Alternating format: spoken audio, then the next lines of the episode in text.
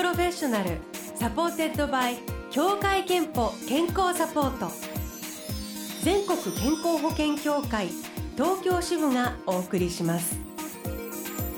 東京 FM ブルーオーシャン住吉美紀がお届けしています。木曜日のこの時間はブルーオーシャン Professional supported by 協会けんぽ健康サポート。美と健康のプロフェッショナルをお迎えして健康の秘密など伺っております、えー、今日お迎えしたのは皆様お待たせいたしました。プロフリークライマーの楢崎智亜選手です。本物です。おはようございます。おはようございます。楢崎智亜です。いやもう私的にはもう本物本物だっていう 感じなんですけれども、はい、あのオリンピックでね熱い戦いを今年見守ったという方も多いと思います。楢崎選手はあのそもそもは高校卒業後プロに転向され2016年世界選手権で日本勢として初優勝2019年の世界選手権では複合で優勝。日本の、えー、クライミング界をねリードされてきました。で東京オリンピック4位。9月の世界選手権で2位という、えー、今年も活躍を見せてくださっています。私はそもそもあの知人がこうクライミングを好きで、はい。でもこんなのできるもできるわけはないって思って なんか距離があったんですけど東京オリンピックのあの試合楽しみに見始めたらもうハマっちゃって、はい、予選も全部あの長いの録画して見直すぐらいにものすごいドハマりしてですね、あのこの秋からは自分でもジムに行ってちょっと登り始めてみてさらに登ってみて分かる面白さも今感じてる今日この頃なので本当に来ていただいて嬉しいんですけれども今日はちょっと車でそうです、普段ベースにしてるあの茨城そうです。茨城から来ました、ね、来ていただいたということです。えあのー、今はどんなことをやっている季節なんですか？もう練習練習みたいな感じ？そうですね。大体そのクライミングのワールドカップのシーズンが、うん、まあ、8月9月とかぐらいまでなので、まあ、その後は次の国内大会まではオフっていう形でトレーニングがメインです、ね、来年とかですか？次のそうですね。来年の、まあ、2月とかに大会です、もうあの本当に登りがかっこよくて あの先ほどツイッターでも体幹の あのなんか秘密について知りたいとか い。ただいたりしてるんですけど、はい、なんそもそもそのスポーツクライミングスタートしたきっかけみたいなのっていつ頃どんな形だったんもともと僕は5歳ぐらいから、まあ、10歳ぐらいまで機械体操をやっていたんですけど。体操やられてたんですなんです。で本当に運動全般好きだったんですけど、はい、で機械体操をやめて次何かやりたいなって考えてた時になんか兄がその新聞のチラシでたまたま近所のクライミングジムに行っていたので、えー、そこについていったのがきっかけです、えー、はい。じゃあ本当たまたま自分で魅力を感じたというよりは何か体を動かしたいい、まあ、体操やめたんで何かやりたいなと思ってついていったのがきっかけです、ね、でやってみたら面白かったそうですね。本当にやっぱり、まあ、スタートとゴールは決まってるけど、うん、その間は何をやってもいいっていうのはすごく自由で楽しいなと思って始めました。へえんか自分にちょっとわかんない。才能があるかもとか、はい、これ伸ばせるかもって感じた瞬間みたいなのがあったんですか？あいやでも始めた時は本当に遊び感覚で楽しくてやってたっていう感じで、うんうん、むしろ同年代の中ではそんなにうまくなかったかもしれないですね。え何歳頃ですかそれが？えっと、小学校の時なんで10歳ぐらいから始めて、はい、そうか。なんかもう小学生からやらないともはや今プロになれないいや、まあ、そんなことはなくてその高校生から始めて日本代表になってる人もいますしまあ、でもやっぱり小さい頃からやった方がその、まあ、難しいことも普通になってくるんでそうですよ、ね、まあ、有利だとは思います。今私がそのジムで行き始めてると、はい、もう周りでそのまさにね本当やっぱり10歳ぐらいの子たちが、もうお猿さんのように もうあとね何回も落ちてもやる、はいはい、落ちてもやるっていうのがねもう体力が有り余る感じでできるからやっぱり子供たちすごいな。あと楽しそうにね。そうですね。子供はやっぱり体重も軽いですし、体力すごいですよね。へはい、いつ頃からそのプロを目指そうとかなんかそういう意識が変わっていあでも本当にプロになろうって思い始めたのは高校生の時にワールドカップに出始めてからです。へはい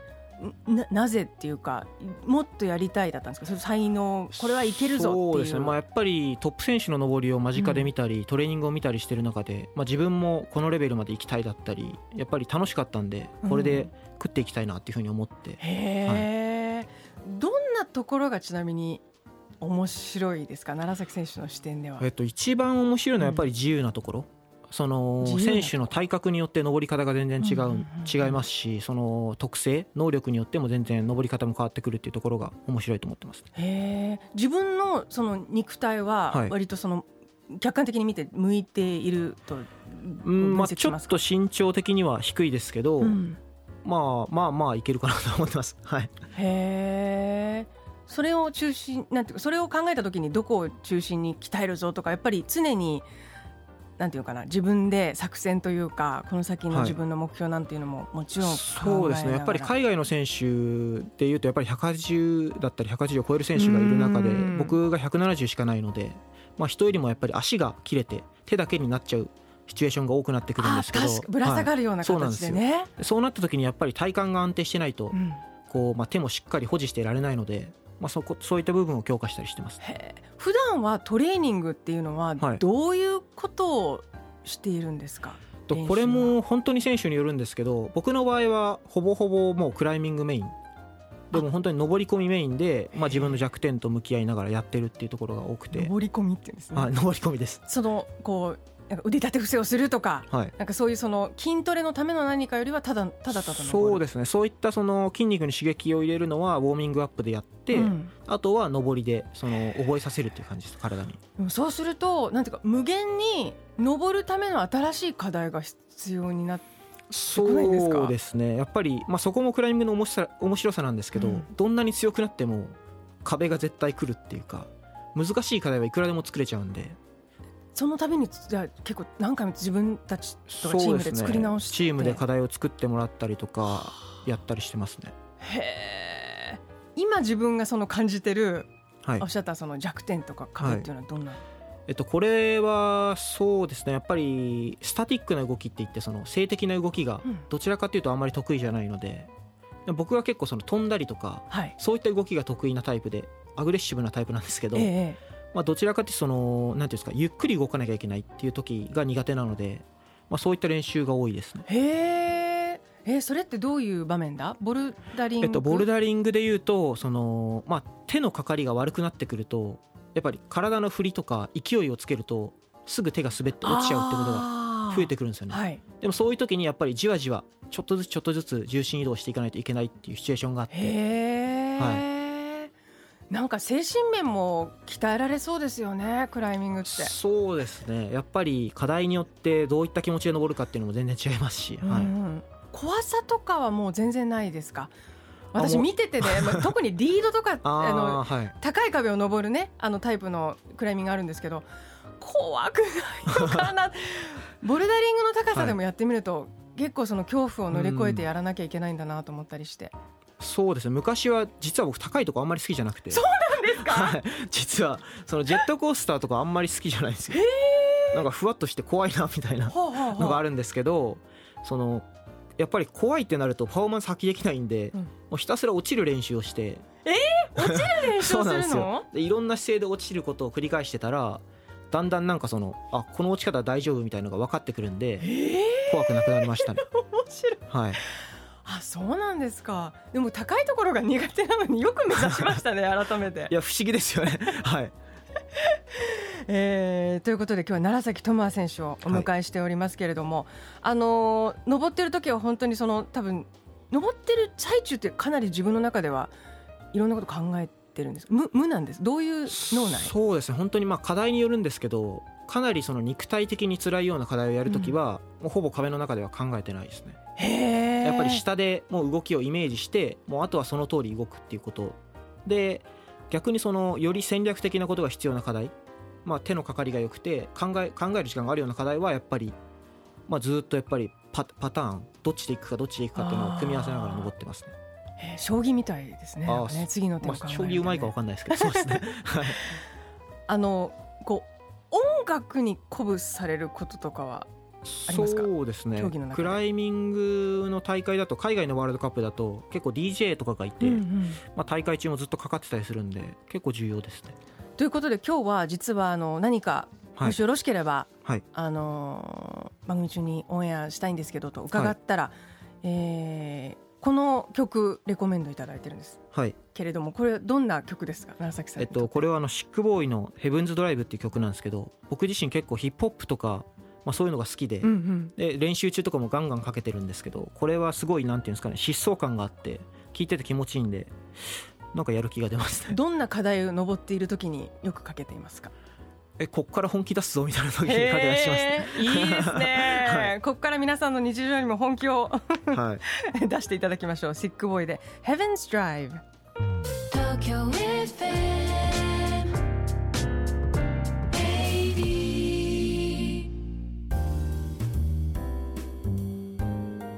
ブルーオーシャン Professional supported by 協会けんぽ健康サポート今日はプロフリークライマーの楢崎智亜選手をお迎えしています。楢崎選手が、えー、ここから本気出すぞっていう時に、えー、聞くというスティックボーイの Heaven's Drive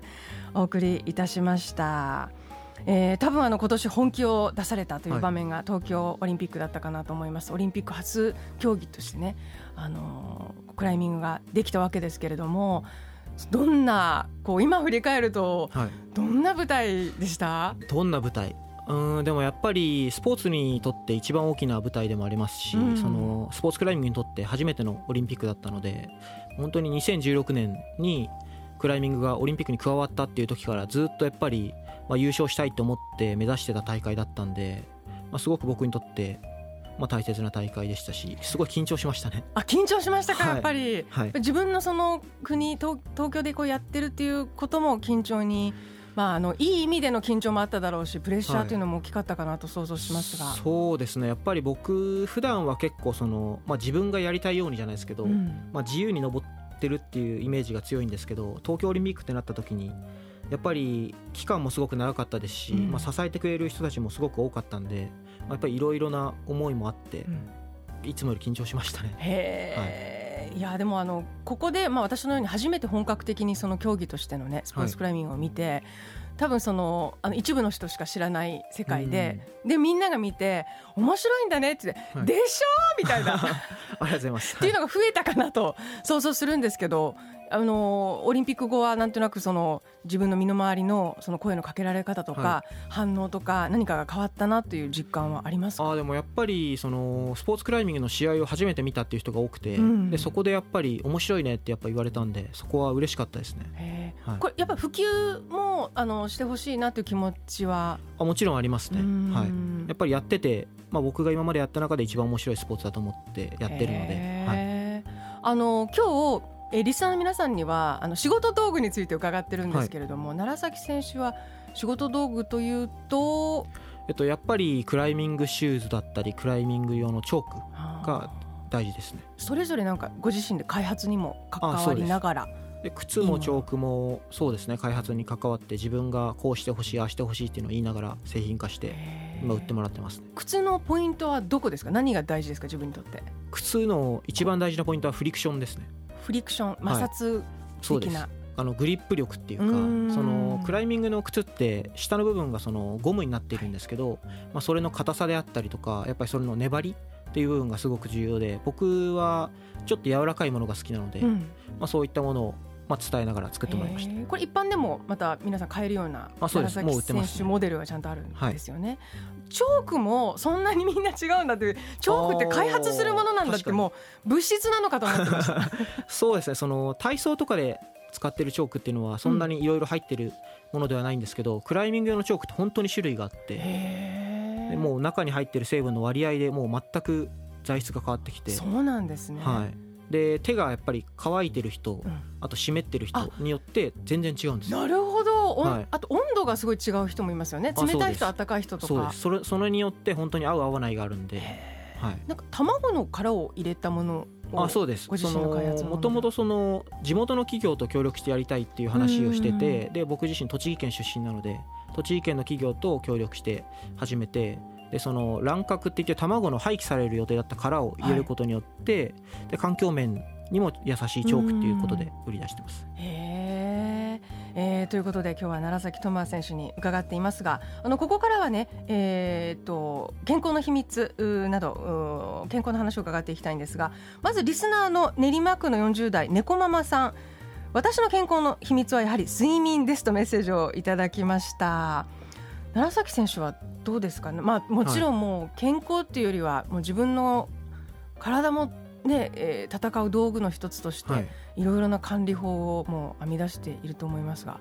何を大事にそうですね、まあ、睡眠はやっぱり大事ですね。僕の場合やっぱり、まあ、一般の人よりも体を傷つけてるというか、うん、まあ、追い込んでいるので、はい、よりいい環境で寝ることが大事なので回復させてね、はい、で西川のそのエアっていうマットレスを使ってるんですけど、まあ、海外のワールドカップに行く時もそのポータブルのを持っていきますし、うん、国内でも結構持ち歩いてて。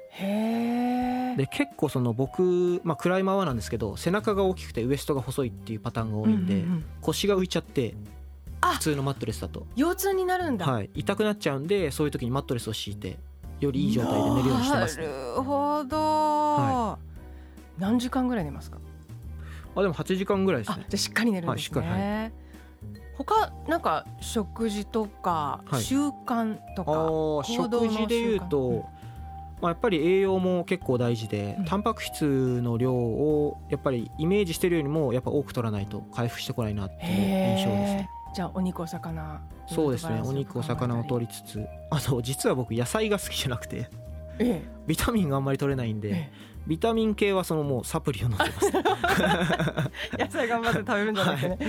なまあでもね本当にあの体が道具となるともう真剣にね、えー、管理されてるんだろうなと想像いたします。健康と向き合う機会健康診断には行っていますか？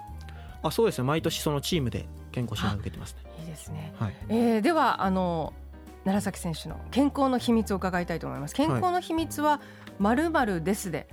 お願いできればと思います、えっとそうですね。健康の秘密は習慣だと思いますね。健康の秘密は習慣です。いただきました、はい。えっと、やっぱりそのな、まあ、トレーニングもそうなんですけど習慣にするまでがすごく難しいなって思ってるんでまあ、食事でも睡眠でもやっぱりそれを繰り返していくうちにどんどんまあ良くなってくるかなと思うんで習慣かなと思ってます。今の練習の習慣は、はい、どんなペースっていうか朝起きて必ずこの時間帯みたいな決まりがあるんですか？まあその日によってそのメニューによって違うんですけど、うん、まあ大体まあ9時ぐらいに行って、まあ、6時ぐらいまで登ったりとかそういう感じですね。え？もうじゃあほんと一日？あそうです。はい。うわあれか間にね休憩であの皆さん競技中もあの貴重な秒数使って下でハーハー言ってるんですけど あれ本当にその一回やっても消耗するスポーツですね、はい、そうですね。本当にそこも大事ですね。はあえっ、ー、と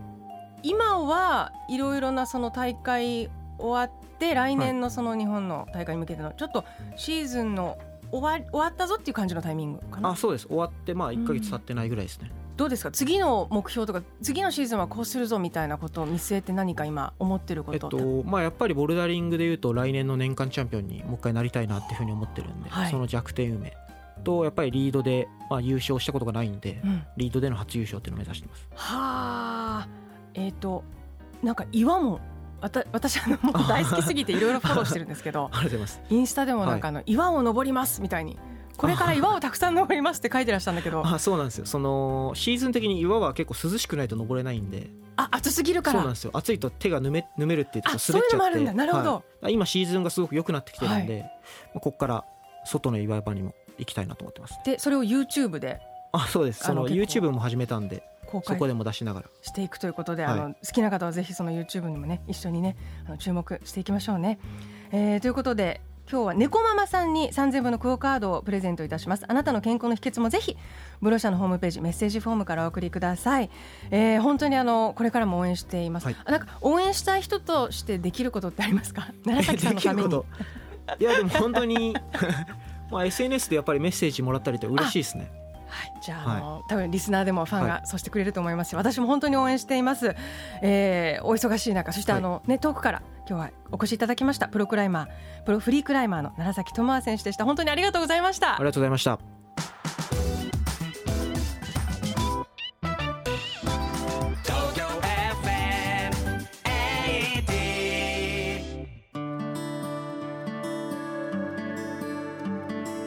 あなたの健康をサポートする協会憲法東京支部からのお知らせです。皆さんは乳がん検診を受けていますか？生涯のうちに乳がんになる日本人女性の割合は年々増加し現在では9人に1人と言われています。協会憲法では加入者ご本人様向けに乳がんなどのさまざまながんに対応した生活習慣病予防検診をご用意しています。